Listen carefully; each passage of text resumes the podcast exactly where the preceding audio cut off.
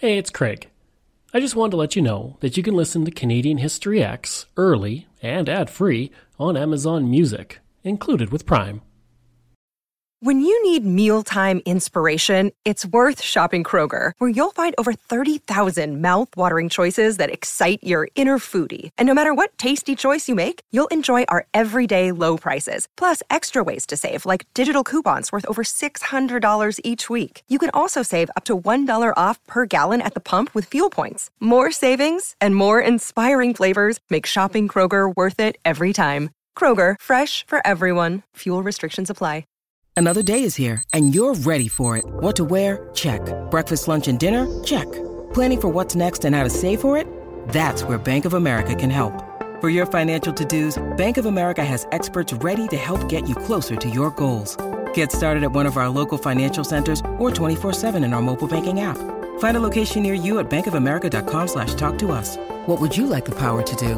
Mobile banking requires downloading the app and is only available for select devices. Message and data rates may apply. Bank of America and a member FDIC.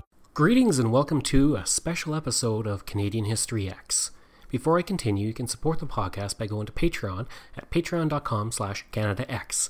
We have multiple tiers for you to choose from, and every dollar that you give helps support the podcast and keep it going. Today, I have the pleasure of interviewing an author of a book I greatly enjoyed. For Christmas, my wife had bought me the book An Irish Heart, which tells the tale of the small immigrant community that shaped Canada and Montreal, called Griffintown. I really enjoyed this book. It was a fascinating read and it helped give me a lot of information that I was able to use on the podcast for future episodes. So I sat down to interview the author Sharon about her book and about Griffintown itself. So I hope you enjoyed this special episode of the podcast. And I kind of caught the end of an era. Um, there were there were so many characters there. It was um, a, a lot of the houses were small or brick row houses, so a lot of the um, a lot of the living was out on the streets. In the summers, people would bring chairs out, sit on the sidewalk, hang from the windows. Um, people would walk around, and there were all these old timers telling amazing stories. Um, and at the other part, it was a real community, a real sense of community that focused around uh, St. Anne's Parish and the church. And was a very um, rich parish in the activities. The priest had set up a, a St. Anne's Men's Society. Um, so there was, all through the ages, there had been concerts and drama and debates. And so um, I think, as I said, I think I caught the end of an era. There were it was a bit like at the time, if you any of you seen the old Bells of St. Mary's movies with priests and nuns with Irish brogues mm-hmm. and uh, the tough guys, tough but South Carter guys sitting on the corner. There are people like the famous Father Carney who used to sit on the steps of St. Anne's waving at taxis and entertaining the, the local kids. Um, we had a very colorful politician politician that I think his career there lasted 30, 40 years. Um, had, he was a former jockey. Um, prided himself on being carried out of the Quebec legislature three times, always in a battle with um, Montreal Mayor Jean Drapeau. Uh, and there were people like um, Nellie Howden, who was called the Queen of Griffintown, kind of ironically because this Queen of Griffintown might show up at a wedding with wearing her gray flannel slippers with holes cut out for um, for her bunions. But at the same time, if somebody was hungry and needed a meal, you knew you could go to Nellie Howden. So there are all these stories, and even uh, I sort of caught the end of the era, but some of the stories I was hearing from the elderly people in the neighborhood, there were stories about floods and fires and plane crashes, all within our our neighborhood of Griffintown. People like I remember Jimmy MacArthur, a very elegant gentleman, pointing with his cane to the second window, second floor windows where the flood levels used to go. And I remember thinking, wow, um, did that really happen? And uh, it's all these questions that eventually uh, my curiosity led to, to, to figure out what, wanting to read about it. My uncle, Frankie Doyle, used to tell stories about being in school in April 1944 when the RAF bomber scooped down over the school. Uh, it had it had encountered uh, uh, it encountered engine problems and it ended up crashing into a block of houses um, one street over, killing 14 people. Um, and there's all all these sort of uh, stories around all these events. There's a story of Happy Furlong, who everybody says, "Oh yeah, Happy. He his life was saved by a bottle of beer because just before the plane crash, he got a hankering for a pint, wandered off from his room to buy a bottle of beer. Meanwhile, if he had stayed and and uh, and skipped the bottle of beer, he would have died in that plane crash. and there were legends. There's a legend of the headless woman." Um, all of us, we were warned about the ghost of Mary Gallagher, a headless woman who haunted the intersection of William and Murray Streets. Um, that was based on an actual murder. I later found out. Um, of, um, Mary Gallagher was a prostitute, and um, a jealous rival um, um, chopped off her head in a flat in Griffintown in 1860s or 70s and threw the head in a bucket. And the Montreal papers at the time were splashed with this horrific crime, and people came from far and wide to see the house where this happened. But it sort of descended by the time I, I came around. It was down to uh, the legend of the headless woman, and all of us kids would run by that that intersection. and there was humor too. Like the uh, it became a favorite story of Father McEntee, a priest who grew up in the neighborhood. And then later years after the church was pulled down and people were feeling quite sentimental about the neighborhood, he set up um, uh, ghost watches on the, the actual date of her murder on the on the grounds of the old church, and then they would have a, a mass and a party afterwards. Of course, after this ghost watch, and Griffintown was a paradox. Uh, outsiders at the time looked at us as a poor, rundown slum full of hooligans.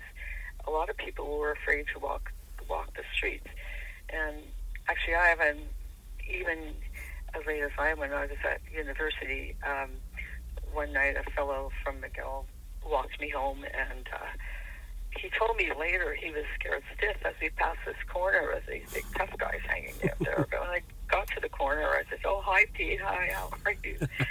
so, but um, it was sort of misunderstood. At the same time, residents kind of cherished the reputation. It was a bit un- uncalled for, although in the earlier days um, there had been some.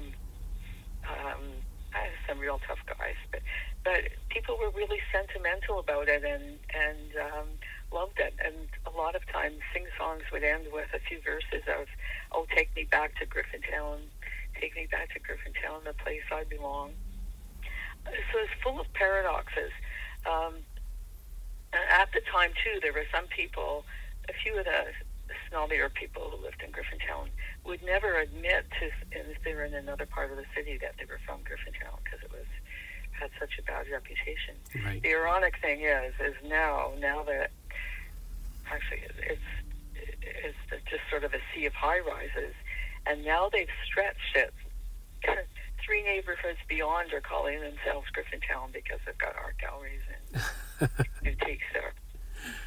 Oh, another another paradox was Firecracker Day. Um, they've had this in other places in Canada, but people got really excited about um, Firecracker Day in Griffintown. For weeks ahead of May 24th, people would start stockpiling old furniture, newspapers, anything flammable in the, in the sheds. And on Firecracker Day, um, usually the young guys, teenagers, would pull us all out with the tacit approval of most of the adults and make put bonfires um, in the middle of the street. And the firemen would be going out, quenching one, quenching the other, and this was all considered great entertainment. and by little old ladies would pull their rocking chairs out to the sidewalk, and these little old ladies would be throwing firecrackers. In. So, um, so, so that was pretty exciting. But then a week or two later, these same um, what some people will call hooligans, um, were getting ready for the Corpus Christi procession. the guys who were lighting bonfires were now painting the shutters. uh, little old ladies were making, putting, um, making altars and putting flowers on the altars for the for the procession for for Corpus Christi. So there were all these paradoxes that I found um, kind of um, uh, kind of amazing looking back on it. It was very um, very religious area. You would see a lot of people trailing off to six o'clock masses on weekday mornings before going to work. Um, and St. Anne's Church, the beloved church, which had was torn down unfortunately in 1970, um, became the place of um, Tuesday devotions, which where some people said there were miracles happening. Um, and they, at, at the height of it, in I guess in the 1950s would have been the one I remember. There were six services a day, and they would the city put on extra buses to come down to the church, um, and people would be filling out their little request forms for what they wanted help with. Although a lot of young women who have a secret prayer that they didn't write down would be, "Good Saint Anne, find me a man."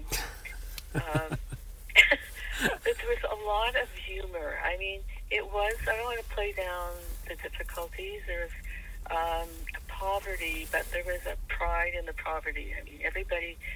You had to keep your house spotlessly clean. Didn't matter. Soap and water didn't cost anything. People would say. Um, but and even though by the time I came around, there it was still considered an Irish community, although, of course, a lot of other nationalities had moved in by then. But I remember sitting on the steps with my friends, and we were all trying to argue who was the most Irish. And somebody would say, "Oh, you can't be because your grandmother was Polish," or, but it, it somehow, even though um, it wasn't as homogeneous as in earlier years, it still felt very Irish. And St. Patrick's Day was huge. it was. Um, um, you always went home for St. Patrick's Day if you were away. Uh, St. Anne's would put concerts in the hall, and these would be full plays uh, with dancers and singers, and um, and people would come to St. Anne's Hall from around the city for these plays that they would put on maybe every night for a week. Montreal, until this year, until this week, had the longest running parade in North America. They've never missed one since 1824. I mean, some places had started them earlier, but there were breaks for various mm-hmm. reasons. now, in 1918, um, the organizers of the the Irish community from all over Montreal, decided that they would cancel the St. Patrick's Day parade. After all, it was wartime. There was a conscription crisis going on. Mm-hmm. Um, and frankly, some Irish young men um, thought there might be conscription agents out looking for these young Irishmen who were trying to uh, evade being conscripted, conscripted because they didn't want to fight for England. Their mm-hmm. loyalty still lay with with Ireland. Um, yet, um, the men of Griffintown, the members of the St. Anne's Young Men's Society, defied the decree, put on their top coat, their their dress coats, their top hats and shamrocks, and walk the parade route to keep the continuity. so I'm fascinated to see this year, and my brothers actually are members of um, the United Irish Societies, the organization who in Montreal right now run the parade. And while everywhere in Ireland, New York, Boston, they've canceled the parade, in Montreal, they're saying they're postponing it. So I don't. um, it's just really sad. I guess they don't want to break this record of the longest running parade. So I know we might be celebrating it in July. Uh, the um, St. Anne's Young Men's Society um, would also put on their top hats and top coats and form a procession every spring um, to the Black Rock. The Black Rock is an enormous boulder that marks a spot where the bones of 6,000 Irish fam- famine immigrants died in Montreal in 1847. Um, because of the typhus that they had come down with on the ships. Now that rock um, was put up by the men building the Victoria Bridge. When they were digging the bridge, they found some bones and recognized them as being these survivors. And up until that point, somewhere in the 1870s, I think, um, no marker had been had been placed um, on that on that massive grave. So they rolled up this boulder from that they had found in the construction and put it up. And to this day, that is the only marker of this great tragedy. But um, the local Irish of Griffintown, the men's it, was a men's thing then, and now women and women do the walk too. But they would walk to the stone and have a, a religious ceremony in their memory. Now, when I, I was growing up, um, I lived and went to a school um, barely a mile away from that site of this huge tragedy. And I never heard anything about it in our history books, history classes, nowhere. Mm-hmm. So I, I always wondered about that. It, the little I knew was from the stories and traditions handed down to generations of Irish descendants. Um, so a lot of that was what uh, motivated me. So it was quite astounding to me to dig up all the stories from that summer of sorrow. Uh, the mayor of Montreal died. He went down to the fever sheds where they they uh, placed the sick pe- the sick people, um, most of whom died. Mm-hmm. Um, and I, I can't think of any other city or country that wouldn't mark that spot. Um, and at the time, the numbers are astounding. Some 50,000 um, Irish immigrants landed in Montreal at that time. Um, backing up a bit, Griffintown was kind of a landing spot. Almost all the Irish who came to Canada in that century uh, came through the port of Montreal. Um, and then they would take, um, they, because the, the huge ships couldn't go up the St. Lawrence, so they'd have to transfer to smaller boats. So even most of the Irish um, who came and ended up in Ontario or Pointe Dion would know have known Griffintown and have passed through.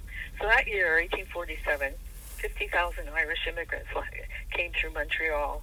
At that time, the population of the city was 50 was 100,000.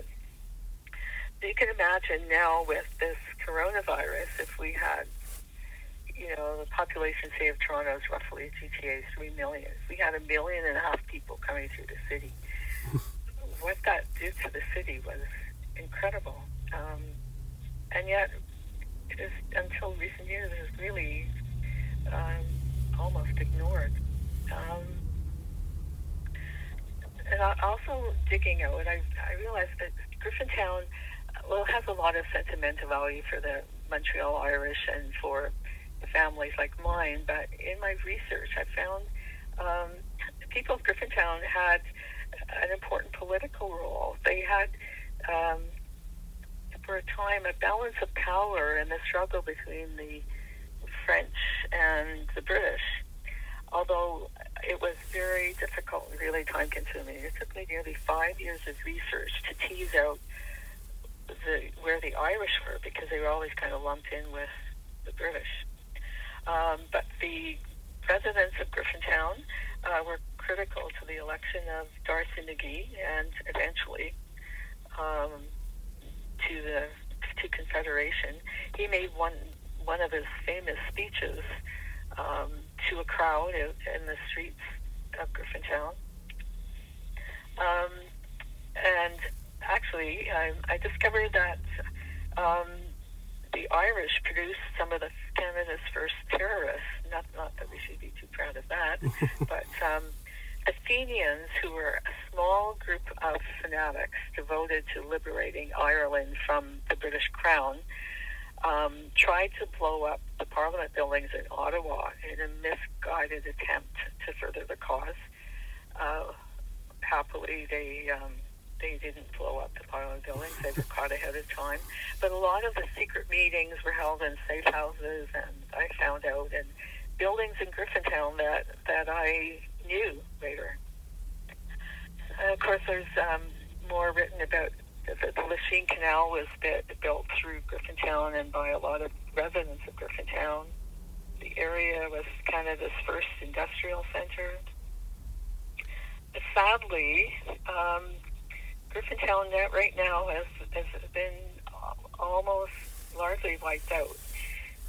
Uh, the destruction of the neighborhood began in earnest in um, 1960s.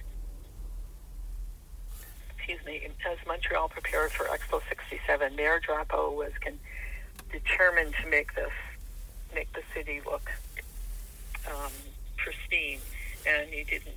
Uh, he, he was having constant political battles with Frank Hanley, our representative at the time. Anyway, I, seemed to use to a lot of us um, use Expo 67 as an excuse to wipe out Griffintown. Bonaventure Expressway through right through the neighborhood, cutting out that swath of the about a third of the buildings went down. He also rezoned the um, district to industrial. So, and that prevented um, through some bylaws uh, any um, any renovation of the building. So gradually, the housing stock began to deteriorate. People started to move out. Landlords would tear down buildings, and the area was left basically empty until for a few decades until roughly I guess in the early 2000s um, it was rezoned again and and developers seem to have been given free reign on and they've taken advantage of it because Griffintown is ideally located. It's immediately west, or could be south of it, um, with the river. Get my directions a little mixed up. immediately, immediately next to Old Montreal, and immediately south of uh, downtown Montreal and Peel and St. Catherine. So it's an ideal location, and um, they've left all the small streets intact, but almost all of the old buildings, which which could have been renovated and added some charm, like Toronto's Cabbagetown, like Vancouver's Gastown. That's almost all gone, and now just um, sea of high rises.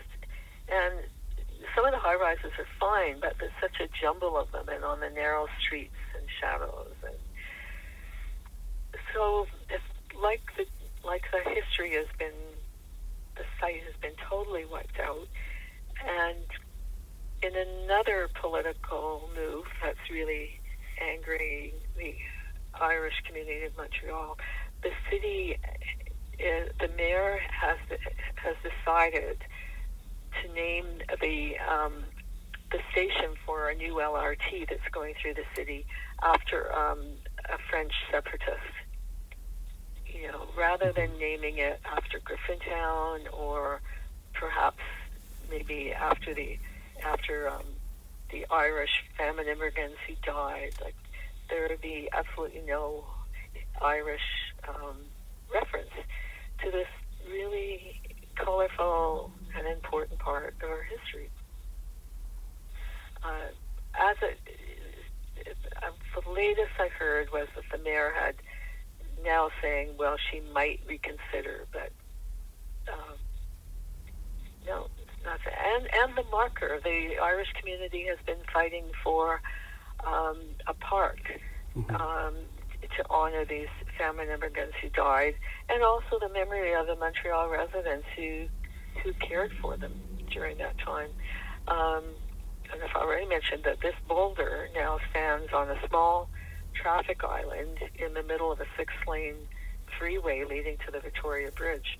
so you have to kind of take your life in your hands, you know, and stand near this bridge.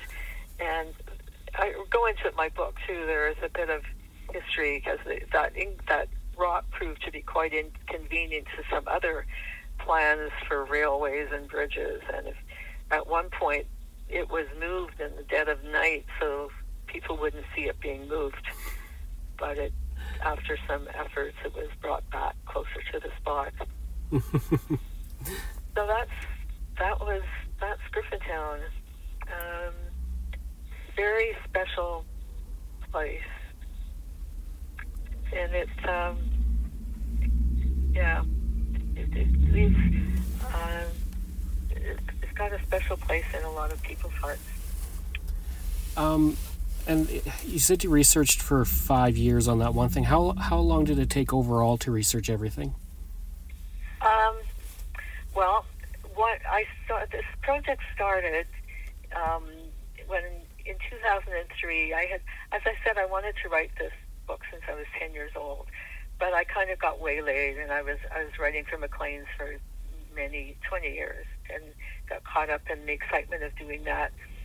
And as I got older, it was really nagging at me. So I, in 2003, March 2003, I wrote um, a cover story for Maclean's about Griffintown. And um, a few months later, a publisher, a HarperCollins editor, called and asked if I'd write, like to write a book about the Irish. Now, at that time, I knew very little about the history of the Irish in Canada. So it was almost like almost like doing a master's degree, really. And I was very fortunate to find a mentor in uh, Professor Peter Toner, now retired, um, from the University of New Brunswick. So he um, he led my research and helped me to uh, gather all the information I needed from the Maritimes. And uh, his specialty was D'Arcy McGee, so he was really helpful in in, in um, gathering the history. But I also wanted um, not to write a plain history book where this happened, that happened. I I had to. I wanted to dig really deep to get people's stories, to get anecdotes. Uh, so that meant um, I went to dozens of archives. I did um, over 60 um, oral history interviews. Um, so, yeah, so I, sta- I started in 2004. The book came out in 2010, although the last couple years were uh, mostly um, editing and gathering photos. And mm-hmm. yeah, so a long time. And uh, where can people uh, get it? Get the book? Yeah. Uh, it's, it's available um, online through um, it's through Indigo. It's in uh, happily a number of bookstores still carry it. Uh, the hardcover is sold out, but there's still still available in paperback.